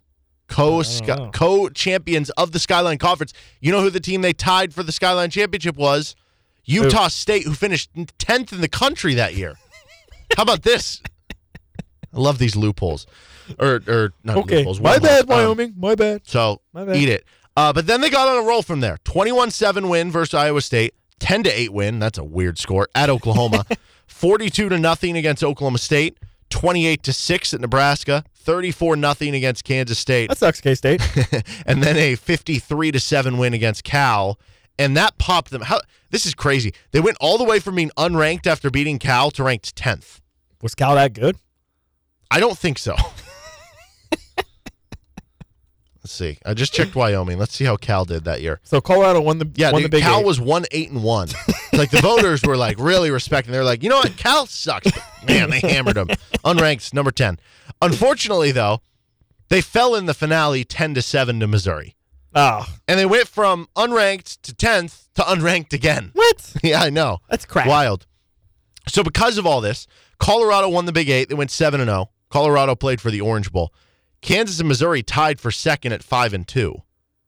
Missouri had the head to head, but Kansas was picked for the bowl this time. That sucks, Missouri. And a lot of times, how they did the bowls back in the day was, hey, if you played in this bowl last year, we're going to give it to somebody else. Like in the Big Ten, a lot of times they would do if these if if somebody won the Big Ten, they would not pick that team to go to the Rose Bowl if they had just gone to the Rose Bowl the year before. What? They'd pick the second place. That doesn't team. make any sense. I know because they wanted to rotate and, and give different Dude, opportunities for different teams. participation trophy culture. Right? Are you kidding me? I know, yeah. Anybody oh, says, like, these old guys. Oh, participation. you wouldn't even let the same team go to the Rose Bowl two years in a row. What do you mean?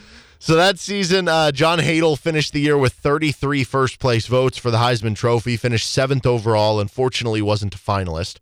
But it's just it's it's funny when you look back um, at how different the game used to be with offense. Like games were there were a lot less possessions in games, there were less plays because you Yeah. ran the clock down, Yeah. and also just defense ruled the day. So like offensive numbers look a lot lower. Like John Hadl finished seventh in the Heisman. He had 700 passing yards. Over 300 rushing yards, seven passing touchdowns, six rushing touchdowns. Well, what I think is silly about this is like, think about it this way: for like the 50, 60 year, for like a fifty to sixty year time period of, of football, there was like little to no offensive innovation, Yeah. and now in like the last fifteen years or so, basically, offense has like literally been evolving so rapidly with how different things you can do. Right? Like, isn't that crazy to think about? Yeah, yeah. Like there's been more Like, we spent sixty years running HB dive ninety percent of the time. or wishbone or something, right? we get to Yeah. Well, no, you're right. I feel like there's been more development in offense over the last 15 years than there were like the previous yes, 70. no, you hundred know? percent, no, Yeah. one thousand percent agree with that. Um, but yeah, overall, obviously, Kansas, I guess we weren't alive to like watch it, but that's certainly what it feels like. Yeah. Well, they, they had a really good running team that year. They had obviously John Hadl to help them run the football. Curtis McClinton, who ended up being a Kansas City Chief. Ken Coleman was a really good runner as well. They were 13th in the country in rushing yards per game. They were also top 15 at stopping the run, which back in the day, if you were good at running the ball and good at stopping the run, like You're that, that was good enough to be good, right? You're probably a good Yeah, team. That's all the other teams did. Um, so they ended up playing Rice in the Bluebonnet Bowl, and that was actually Rice's sixth bowl game in 14 years. Which, unfortunately for them, this would be their final bowl game after going six and 14 till 2006. So quite a Ah, a drought for them. They wouldn't even have enough bowl games to do the twelve bowls of bowl days. No. whatever, whatever we're doing, whatever. No, whatever. probably we, should- not. we need to come up with a name for this. I know we really do. The twelve bowls of Christmas. 12 The twelve bowls of bowls of bowling. the twelve. The twelve days. pieces are there. If you have an idea, hit us up of, at the twelve days of 1320. KU bowling. Um, but how this is not fair. Rice was playing on their home field. What? Yeah. And they're favored by three points, probably because of that. I guess the old adage is you get three points for being at home, so it would have been a pick 'em on a neutral field. Okay. So Ken go. Coleman, who is a Wichita native, shout out for you, Nick, um, Let's go. Represent. opened the game, ran for a one yard touchdown, missed the extra point. Uh, Rice got a touchdown to go up 7 6. Okay, so hang on a second. Yeah. We gotta we gotta address this. You wrote in here on the notes the extra point fell short. This is so the excerpt that I have pulled out here is from the uh, the uh, AP article. Um, How do you fall short on an extra point? I don't know. That's just what it said. Does that mean it was short on a PAT?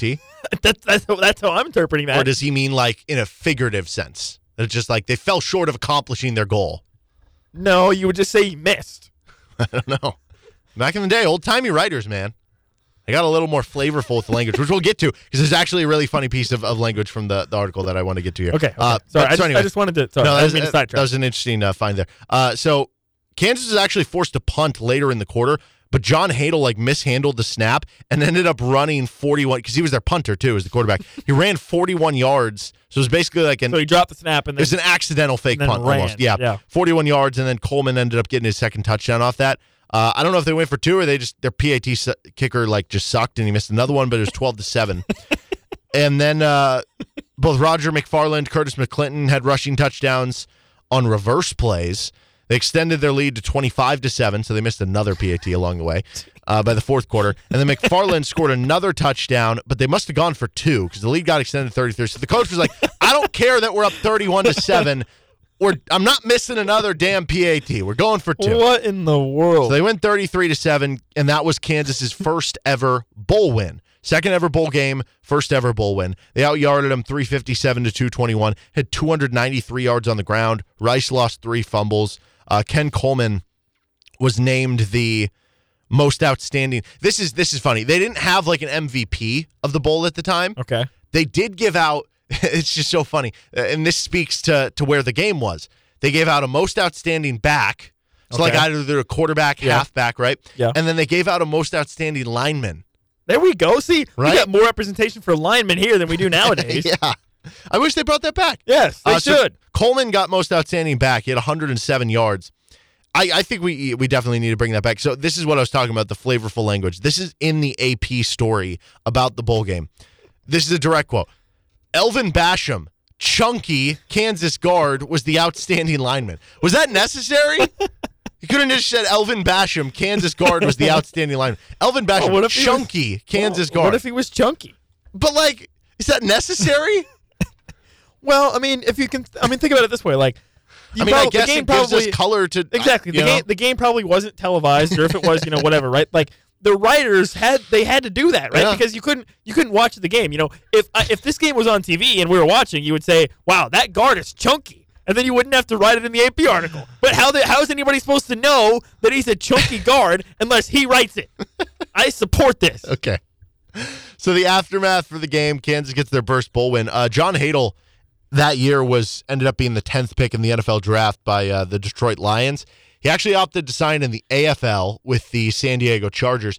But interestingly enough, there was some controversy here that some reporters were saying that he signed a pro contract before the game and he should not have been eligible for the game. Um, he vehemently denied it, and so much so that basically this is what my guess happened he probably met with like an agent or, an, or or the team before the game, and they basically decided that yeah, I'll sign with you, but I can't sign right now Yeah. because this is what happened after the game, and this is direct quote from Hadl um, in the AP story on his favorite moments of the 1961 bowl game. After the game, I signed my contract with the San Diego Chargers under the goalpost. Wow, Could you imagine that? Like that the- is crazy. Yeah. the Bryce Young wins the, or I guess he's not in the, the playoff this year. Stetson Bennett Stetson wins the, the college football playoff this year, and then after the game, they're like trying to hand him the MVP trophy. He's like, "Hold He's on, like, I gotta sign Watch my XFL contract. that'd be great." Um, and then also Curtis McClinton, uh, this according to Hadl as well, ended up sign- doing the same thing. He signed it under the goalpost with the Dallas Texans. Now, obviously, the Kansas City Chiefs. I think McClinton just had his uh, jersey retired the other day uh, or the other week with the Chiefs. And uh, this is what Hadl said. He said McClinton signed his too. He had a bonus check with him coming off the field, and he accidentally stuck the check in the locker next to his, thinking it was his locker. He went crazy looking for that check. I think it was 10 grand at the time, which at the time is even more. Um, I remember that clearly because everybody in the locker room was looking for that check. So they had the whole team like looking around for it. It was great. Dude. Just uh, you know, stories you don't get nowadays. Yeah. Also, Burt Cohn, Roger McFarland were also drafted that year. So KU got their first uh, bull win. Bang. Hopefully, they'll get another this year. Hopefully. right, we will uh, continue on with that series on Monday with the 1969. All right, by Orange Monday, Bowl. Derek, we need to have a name. Okay, deal. This is Rock Chalk Sports Talk. Game picks next. Quarter till five. This is Rock Chalk Sports Talk with Nick Springer. I'm Derek Johnson. And uh, how about Baker Mayfield last night, man? First game taken over from the Rams. That was hilarious. And against the Raiders. I was just thinking this. Think about this for a 2nd Uh-huh. What was my argument? You could run somebody out there, tell him to play, and he can run. It just it just happened with the quarterback. It just happened. You were like, oh no, the quarterback, no, the quarterback's gonna know more plays. Does he? Are you sure? I'm sure they simplified it for him, but like, I mean, yeah, that is a that is a point in your argument. There we also, go. Though they still did just score 17 points against a bad defense, so it's not like you okay, know, but they went 98 yards in however much time. They did. Dude, Derek Carr's Derek Bad. Carr, Okay. you know Derek also, Carr and Justin Herbert, they're they're the same in this regard. Both are great when they're like playing a big game or on national TV where a bunch of other people watch it and go, they're pretty good. And then all of a sudden they'll play the Rams or Yeah. a crappy team like the Cardinals and they'll suck when Okay. nobody's watching. I am also legitimately upset. I forgot. I, I'm fighting for the playoffs in my fantasy football league, and I started Derek Carr. oh no. Yeah. Yeah, I have problems. Yeah, you're, you're gonna lose. I have a You're lot of gonna make it. problems. I'm sorry. because I, my normal quarterback is Lamar, and obviously he's not playing or he's out. So I decided to roll out Derek Carr against the Rams Mm. defense that didn't care. No Aaron Donald. Like, come on, Derek Carr. Just throw me 15, 16 points. Nope. Yeah. Cannot. Yeah, yeah, really bad. Really bad. All right, uh, our game picks. You are 61, 76, and 4. If we include our game locks, you are 74, 88, and What's hilarious six. is I feel like I've been so bad this year, and I'm only four picks behind you. Yeah, I'm 65, 72, and 4. You're actually only like. I'm know. only two picks Like- behind you if you count the locks. Yeah, I don't know how to count that. Like a game and a half back, I guess, um, with the locks. That's true. Yeah, there is some. So 74, 88, and 6 versus 76, 87, and 4. Mm-hmm. like, Because you have an extra tie in there. but I have more push. No, I have two extra. Yeah, two extra. Um, we're going to start in college football. You are 31 and 45. That's the same record I have. Both of us suck there. There is just one FBS game this weekend. Navy is minus two and a half at Army. So Army's actually won this the past couple years, the past two years, I think, after Navy had their big streak. But I'm rolling with the midshipmen. Give me Navy. I'm going with Army. Wait, in, uh, okay, wait. I didn't bother to think about this. Which team is wearing the cooler uniforms? I haven't seen them this year, Okay. so I don't know. Well, that change that could determine my pick, but I guess I'll have to go with the Navy. And Jeff Monken, I trust. Okay. The almost former Kansas football head coach. So I'll just go with Army. There are quarterfinals for the FCS playoffs this weekend. yeah, weekend. some of them start tonight. Samford at North Dakota State. That is tonight. The Bison are giving up 17 and a half. Yeah, I gotta go with North Dakota State here. Also, I just did some some quick research. Samford is plagiarizing Gonzaga. They or one of somebody's plagiarizing somebody. they have the same logo. If you Google Samford and you Google Gonzaga, they're both the Bulldogs, and they have the exact same Bulldog logo. So somebody, somebody's messing up something there. So give me North Dakota State. Also, you know North Dakota State. It's North Dakota State. I mean, Yeah. come on. This is their time of year. Oddly enough, they're actually the three seed this time around. Samford's the six. Samford uh, usually has like a really good offense. That's about as much as analysis as I'm going to be able to give you on this. I'm going North Dakota State. I don't know. Okay. Sure. William and Mary at Montana State minus eight and a half.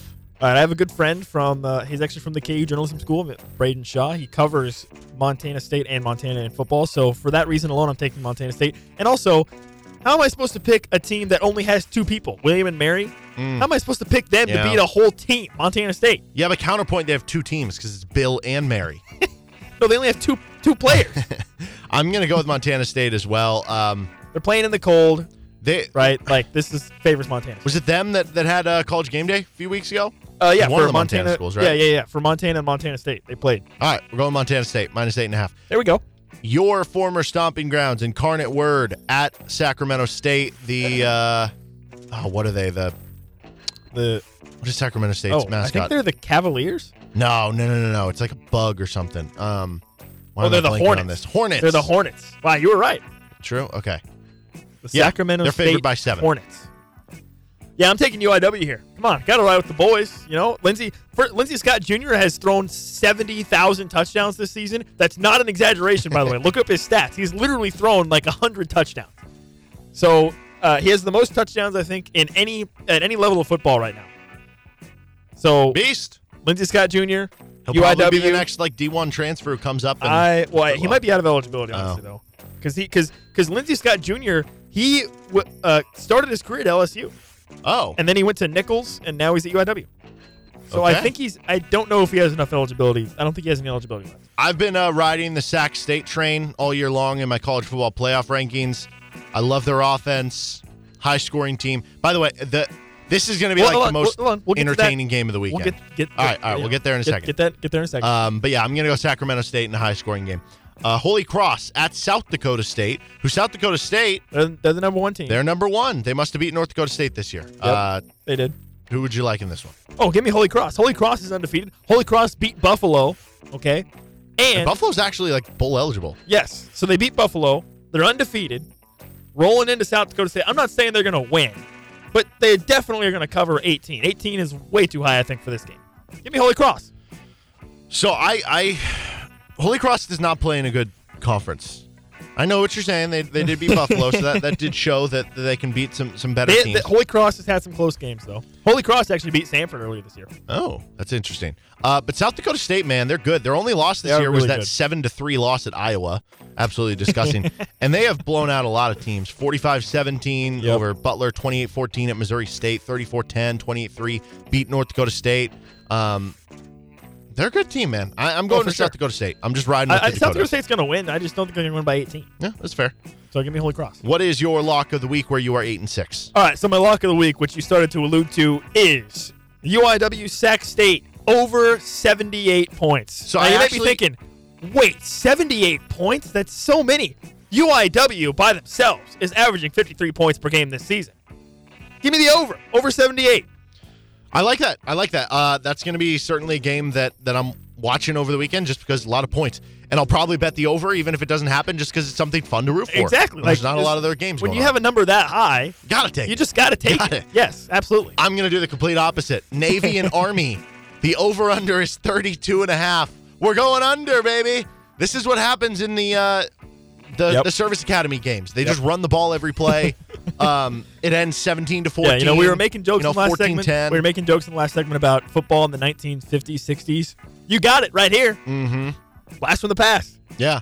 So we're going with the under. I'm just six and eight though, so I've not done well. On to the NFL. On the season so far in the NFL, you have gone 30 and 31.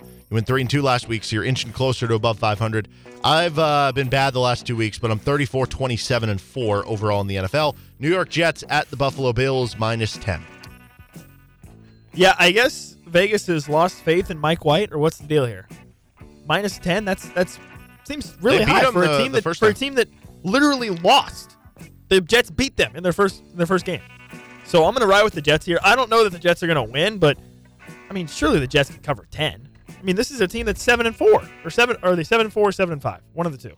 They are, I think, seven and five. after the loss to the Vikings. Mhm. Okay, well, regardless, I've been I've been riding with the Jets pretty much all season. I'll take them here again. You have. I, I think this is a revenge game for the Bills. I'm going to Buffalo. Cleveland at Cincinnati. The Bengals are giving up five and a half. Yeah, I'm gonna go Cincinnati here. I I mean, I guess the argument is this could be a letdown game for Cincinnati, uh, but Cleveland. I have I just can't pick Cleveland. I'm picking Cincinnati. Why can't you? Oh, well, yeah. Um, well, and also I just don't think Cleveland is that good. I mean, also they're just they're just not that good. that's fair. I think the Bengals can win this game by more than five and a half. so I think combination of letdown game and also, do you know what Joe Burrow's record is against the Browns? He's never beaten them. He's 0 4. Never beaten them. Cleveland keeps it close. Okay. Philadelphia minus seven at the New York Giants. Another team that I've been riding pretty much this whole season, the New York Giants. Vegas has been out on them for a while, and it's come back to bite them because the Yeah. Giants have covered or, or you know whatever in the last. Yeah, they couple have one of the better records against the spread in the NFL. Yep. So I'm going to take the Giants here again. This is another game where I don't know that they're going to win, but I think it's you know it's a division game, it's a rivalry game. To me, this this stays within one possession. I uh, don't have a great feel on this one way or another. I'm just going to go Philadelphia. Um, maybe Vegas is saying something that they're they're giving up the big key number of seven to the Giants to make you think you want to bet them. I'll go Philadelphia. Yeah, that could be true. Tampa Bay at San Francisco. The 49ers, I believe, will be starting Brock Purdy, but they're favored by three and a half. If You I would have told you, a- if I'd have told you before the season started That that, Brock Purdy would be was favored over be- Tom Brady? Yes. And for that reason, among others, I'm going to ride with San Francisco here. Why not? Screw you, Tom Brady. Give me, give me the Niners. I'm going to go with Tampa Bay. It's just They, I, I, mean, I this, can't get over could that be part. a this could be a 17-13 win for the That's Niners. the thing. and They could The cover. 49ers defense is good enough, and the Bucks offense is not good enough that they could just hold them to 10 points, and it doesn't Yep. matter what Brock Purdy, Purdy does or doesn't do. Yep. But I do think it's a close game. I, I don't like if the 49ers were favored by two and a game. half. I probably would go with them. I, I could see it being a three point win for the Niners. Uh, Sunday Night Football, Miami minus three at the LA Chargers. I'm going with Miami here. I just I just think they're better. The Chargers are just they're just they're just the Chargers.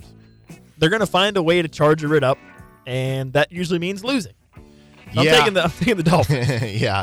I uh, I like the Dolphins a lot better too, and also Derwin James might be out for the game. That's not a good sign for the Chargers when Yeah. you already have a lot of good receivers on uh, Miami's side of the ball, and Yeah. you have one less defensive back to, to try to guard against that. Uh, your lock of the week: you are five, six, and two in the NFL. Who would you like this week? Oh, well, I saw this line, I just knew I had to take it. Detroit minus two versus Minnesota. The five and seven Detroit Lions, the Lions favored are favored. against the ten and two Minnesota Vikings. You want to hear something even more wild?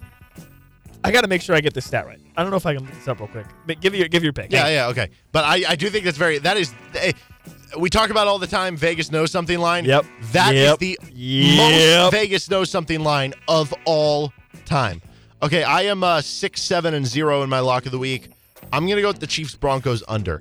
It is at 44 points.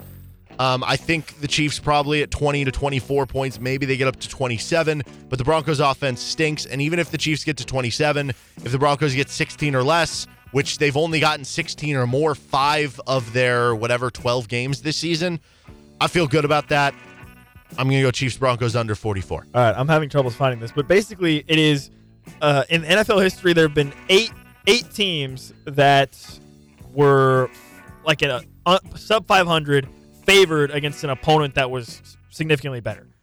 In those eight games, the team that is favored, the sub 500 team, they are 8 0. Wow. Okay. 8 0. I love that lock. He's Nick Springer. I'm Derek Johnson. That is our game picks here for RCST. Two hours down, one to go. We've got our sports stock market. We've got some uh, Brandon Schneider audio to get to in the five o'clock hour, and our uh, RCST replay. We'll be back after this time out on KLWN. Depend on it. Five o'clock hour on Rock Chalk Sports Talk. We have some Brandon Schneider audio after their big win last night against Arizona, 27 point road victory over a previously unbeaten 12th ranked team. So, certainly the KU women's team should find themselves in the rankings next week, regardless of what happens on Sunday for their uh, return home against Wichita State. And you'll be able to hear that game right here on KLWN at 2 o'clock. You'll also be able to hear the KU Missouri game on um, tomorrow at 2:45 for pregame, 4:15 for tip-off between Kansas and Mizzou. Uh, so let's start right there with our sports stock market here on a Friday. Stock is up about feeling nervous about a December basketball game. It's even if you have other big games, like for instance the Indiana game next week. That's Yeah. a big game. Yeah. You have two ranked teams, two. I don't know where Kansas will be ranked at the time. I guess it depends what happens on Saturday. Uh, but possibly two top ten teams in that game. It'll certainly be a big game and you know be an opportunity for a resume boosting win. But that's not the type of game like maybe maybe you get a little nervous the day of. It's not the type of game where you're like thinking about it all week long with nerves. That is the type of game that Missouri game is. It's like you have this one circled all year Yeah. long. Once we head It's like to the start uh, of the if. KU loses, I won't show up on Monday type Yeah, game. yes. Yeah, no show Monday if KU loses. I'll be really sad, honestly. But uh, also, But I'm not. I'm okay. But I'm not like nervous. I mean, because you feel confident. Yeah, I feel confident. And also, I got to stick to my guns, claiming that any game before January doesn't matter. But doesn't this change it? I mean, if this they has got to matter. if they It's Kansas, lose, it doesn't. If they lose, I will say it doesn't matter. But if they win, yes. Wait, so, Does that make sense? so if Missouri wins, it doesn't matter. Okay, yeah. If, that makes uh, sense. if Missouri wins, the game it doesn't Yeah. matter. It's like we'll Doesn't- see you in yeah. March. Yeah, who cares? You Yeah, know? whatever. Uh, stock Or, is no, we won't see you in March because Missouri's not going to make the tournament because they're clowns. I mean, at that point, it would be ten and oh, anyway. Another we day, we another day. digress. We digress. Uh, stock is up on doubling down. Justin Reid, who, you know, basically called out some of the Bengals DBs yeah, I last don't know. week I don't know why he did in this. person on Twitter. On uh, what was this? December sixth. That would have been Tuesday. Yep. At seven fifty eight in the mornings. This was probably like right before team meeting. Tweeted, unpopular opinion. We lost, but I was still right. Cry about it. Dude, go watch the film. I don't need you to tweet about it. Go watch it. Watch the film. And then go beat up the Broncos. Hey, I mean, he was only targeted once. No catches allowed. Good job, Justin. but also like he's a safety, so it's not like he's in man-to-man coverage a ton, right? yeah. Um, yeah. was he right though? Because it seemed like whenever the Bengals needed a big play, I don't think he was right. No. I mean, T. But Higgins also- had the big play at the end, right? Hayden Yeah. Hurst didn't do much, But but, he also, also got hurt. again, I don't care. Just watch your film and get better. yeah, this doesn't help the Chiefs to be better, right? No, it doesn't. In fact, it probably does the opposite. Probably, yeah, it probably detracts. other teams, distracts. you know? Yeah. Yeah, for sure. That's not a deal. I'm surprised it's still up there. That tweet has not been deleted because I can't imagine like Andy That Reid is Chiefs super PR happy about was that, like, right? hey. or Chiefs PR, yeah. What are you doing here, bud? All right, uh, stock is up, or I'm sorry, stock is down, down, down, Whoa, that's down. very important. You got to get that right, Yes. Derek. Stock is down on rats. How much On lower what? can the stock get? Rats. this is uh, from CNN. Here's the headline.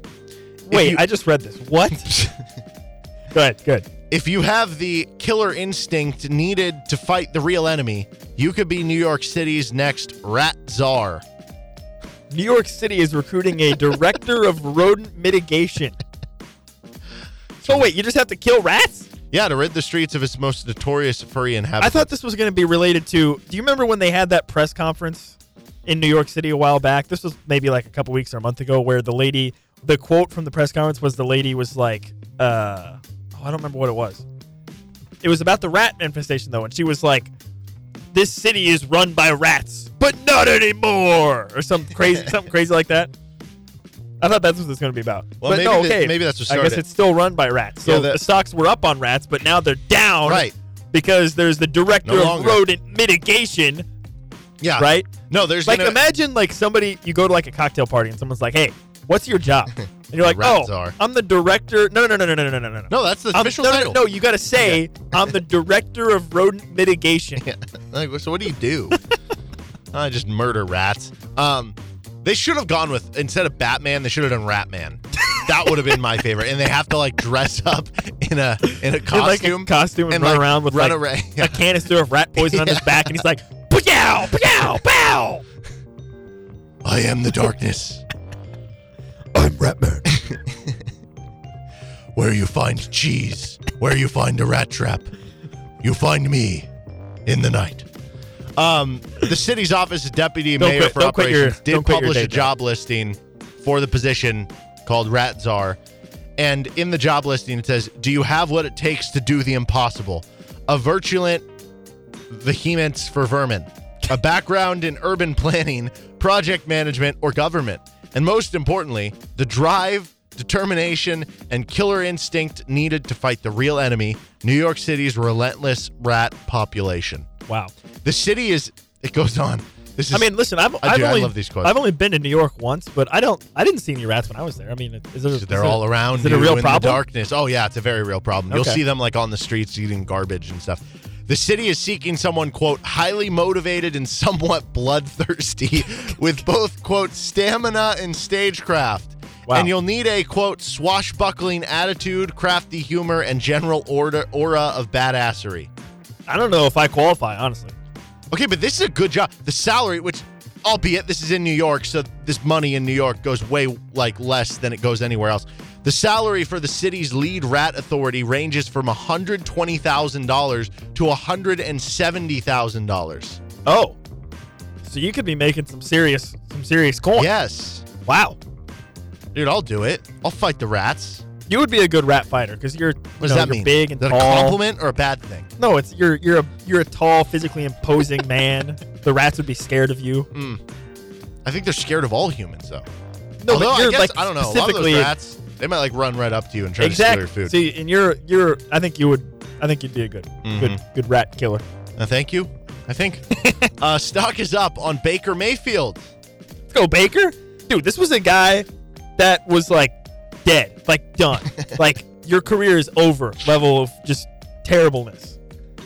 And it was even thought that he was going to go to the XFL.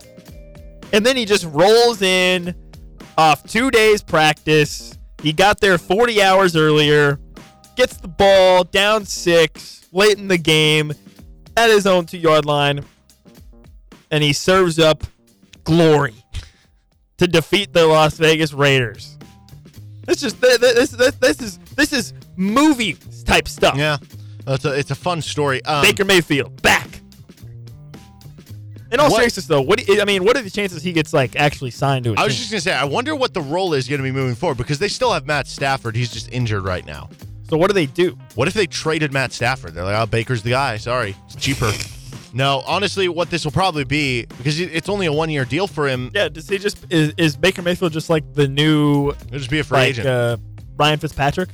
Just like the journeyman who just shows up in a as a, in a knight in shining armor and saves the day for random teams. yeah, could be. That's not a bad gig in the NFL. No, I don't think it is at all. No. But I mean that that one quarter loan, even if he's just like very mid or, or kind of sucks over the end of the season, once he's a free agent, he's gonna get picked up just because of that quarter. Probably just because yeah. of that Oh, I last think, two drives. Yeah, no, right? yeah. I would think he's got to be picked up. Whether it's as a backup or or as yeah, kind of the Ryan Fitzpatrick role where it's like, hey, we just drafted a rookie, like, but we don't know if he's gonna be ready to start right away, or we just don't like our quarterbacks. We're gonna bring you in and you're gonna start. Yeah, That'll be the, the guy. yeah. I don't think that's a bad role.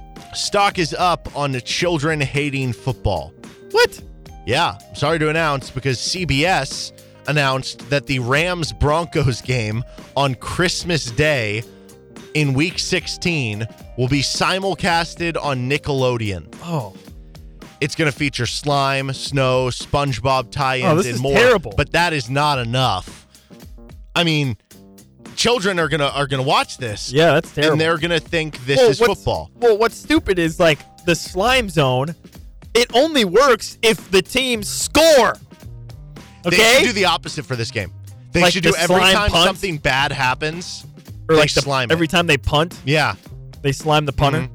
And then and then you're gonna have children growing up being like, punting is the most exciting part of football, just because they have that nostalgia in the back of their head.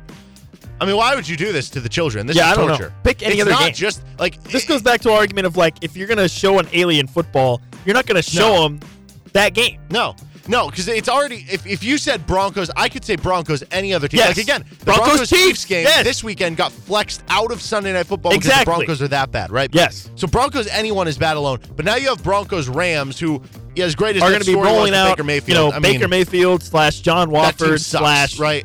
whoever, with probably no Aaron Donald. Yeah, bad. Maybe I don't Bad know. For, I, I don't know. bad for the future of football. Terrible. Stock is down on nostalgic football too.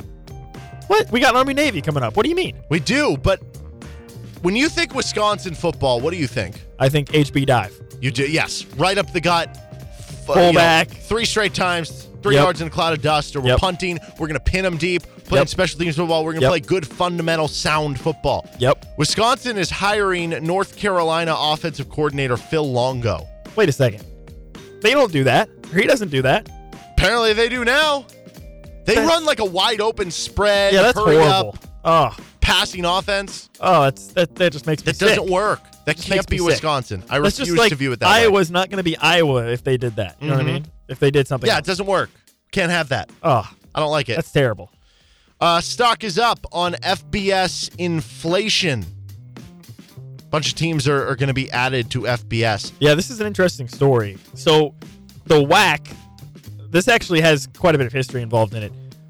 The WAC had a bunch of teams from what was then the Southland Conference join them. So it was like Sam Houston, Abilene Christian, Stephen F. Austin. Uh, there were some other Texas schools. I think you said Stephen F. Austin twice. no, I didn't. within a Sam three-team Houston, span. Abilene Christian, Oh. Stephen F. Austin. Okay, I had the the extra the the double letters in there, the the middle name schools. Oh, no, yeah, but there was some like uh, Lamar. Lamar also was another wet Texas school. Lamar they went who? to the uh, they went to the WAC. Lamar Jackson. No, thank you. They went to the WAC, and basically Sam Houston was like, "Actually, screw the WAC. We're gonna go join the CUSA and just go FBS." And then Lamar was like, "Oh, we actually suck, and we're gonna go back to the Southland." So they did that. So then the WAC was actually left in a situation where they were trying to create a football conference in the FCS level, and they didn't have enough teams to get the automatic qualifier to qualify for the playoffs from their conference. So they were stuck in kind of no man's land. So that's when they went to this plan, which is we're just going to cobble together some other teams that want to go FBS, and we're just going to go all in and try to all go FBS. So 10 FCS teams with the combo of, yeah, the WAC and, and the Atlantic Sun going to be joining the FBS. Uh, I hate that now they now have 11 FBS conferences. We had it so perfect. It was 10. It was a good round number, easy to remember. But yeah, uh, Stephen F. Austin, Abilene Christian, Utah Tech, which I didn't realize was a school. Uh, that sounds like one of those like online schools. Southern Utah, Tarleton State, Austin Peay, Eastern Kentucky, Central Arkansas, North Alabama, and then later down the road, UT Rio Grande Valley are going to join. Um, the goal is for conference play to start in 2024.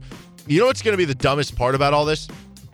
Remember the story that got brought up a bunch this year with James Madison? James Madison was really good. They would have actually played for the Sun Belt title this year, um, but there was the stupid transition rules from the FBS where you can't play for like the postseason, so your conference title or a bowl game within the first, I think, definitely Yeah, the first yeah. year. Maybe it's Yep. the first two years Yep. of making the transition. Okay, but does that apply to a whole conference? That's what I'm wondering. I think it does. I think in the article it was saying it does.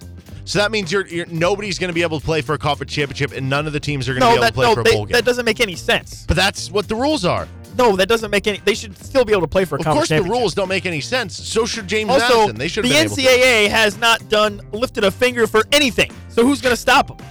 What if the They're just WAC like, is? "We don't What if care." they're just like, we're going to play a conference championship game? Who's going to stop them? Yeah, is no, the NCAA fun police going to parachute in before the game and be like, I guess it would be stop right It there. would be un NCAA sanctioned, which I'm sure would lead to some different things that they could and Like couldn't do what? at the game. Like maybe the game they'd have to go through a, a third party, like it'd be on like FloSports or something, and like it wouldn't be NCAA sanctioned. Like it wouldn't count to their official NCAA record Screw or the the NCAA, staff. man. Um, yeah, no, that that is really stupid. I wonder if we're going to continue to see this a bunch more. It, it sounds like based on how you were describing it, this is kind of a unique scenario with with what was going on with the WAC. But I, I do wonder if we're going to start to see more FCS teams really coming up with the successes of Appalachian State and James Madison. And the more that the power conferences feed off of the smaller conferences, they're going to have to feed off the FCS. Yeah, I. Yeah, Like, I wonder don't- if Incarnate. Word is going to eventually be a, an FBS. So the issue you run North into Dakota is State. a lot of these schools they don't have the facilities Yeah. to compete. They just don't. They just don't. Some of these smaller schools. I mean, Well- like UI, like UIW. Like, listen, I went. I, I broadcast UIW. I did UIW. UIW's football stadium. Its capacity is like four thousand. Okay. Sam Houston actually was going to the FC, uh, going to the FBS. Their football stadium's capacity is like fifteen thousand. So I just don't Easier understand. transition, though. Yeah. I know, but I just I just don't understand. You're you have a, you're gonna have a lot of schools that are gonna be in, in this position where their their eyes are getting too big for their stomachs, basically. Yeah. Which also, in my opinion, why would you want to make the transition if you're if you're competing already at that level? Like you could be a 10 win team every year at the FCS, and then you go to FBS, and you might be lucky to win five six games a year. So I I, I don't know. That's that's just my opinion. Obviously, I understand my opinion doesn't matter, and that it's all driven by money. And so if there's more money, they're gonna do it anyways. But I'm just that's just my thought. Last one. Stock is up on controversial basketball. The old timers will hate this. Grinnell, which is that Division three college with I don't even remember the Jack whatever guy scored like hundred and something points because all they do is they run up the floor and they just like launch threes and they take quick shots. Oh, Last night they scored 124 points. They attempted zero two point shots. what? They attempted 111 three pointers. they went 40 for 111 from three point range. They actually did get fouled on threes twice. They went four of six at the free throw line. Um, That's hilarious. They ended up with They had this 36 offensive rebounds. Yeah, just a What? bunch of long offensive rebounds off missed threes. Wow. That's helpful. That's crazy. Who's their coach? I don't know. It's just like a weird system, but certainly I guess makes it a little entertaining. They have like an I mean, actual system. They, they they, write it. down. This is what they like tell the players. Number one, the first possible shot is the best possible shot, where three point field goal attempts are preferred over shorter shots. Two, shoot as many three pointers as possible. Three, in terms of defense, give up giving up an uncontested layup is better than a shot clock violation. Four, always double team that person with the ball. Five, every player but the shooter goes for the offensive rebound. Six, offensive rebound should be sent back for another three point attempt, not a shorter putback attempt for two. That's their system. Okay. I Yeah, don't, the I one mean, I, don't understand is the uncontested, The uncontested layup. layup. Yeah, I questioned that one too. But I mean, the rest of it makes sense. They're basically. I think the idea there is that they're at, they're just saying they want the game to be fast. So Okay, yeah. So they'd rather I don't know. They'd They- rather just get a, go out and run on an offensive possession. Yes, that's wild. He's That is Nick. Springer. I'm Derek Johnson. This is Rock Chalk Sports Talk on KLWN. KLWN.com, the KLWN app. Depend on it.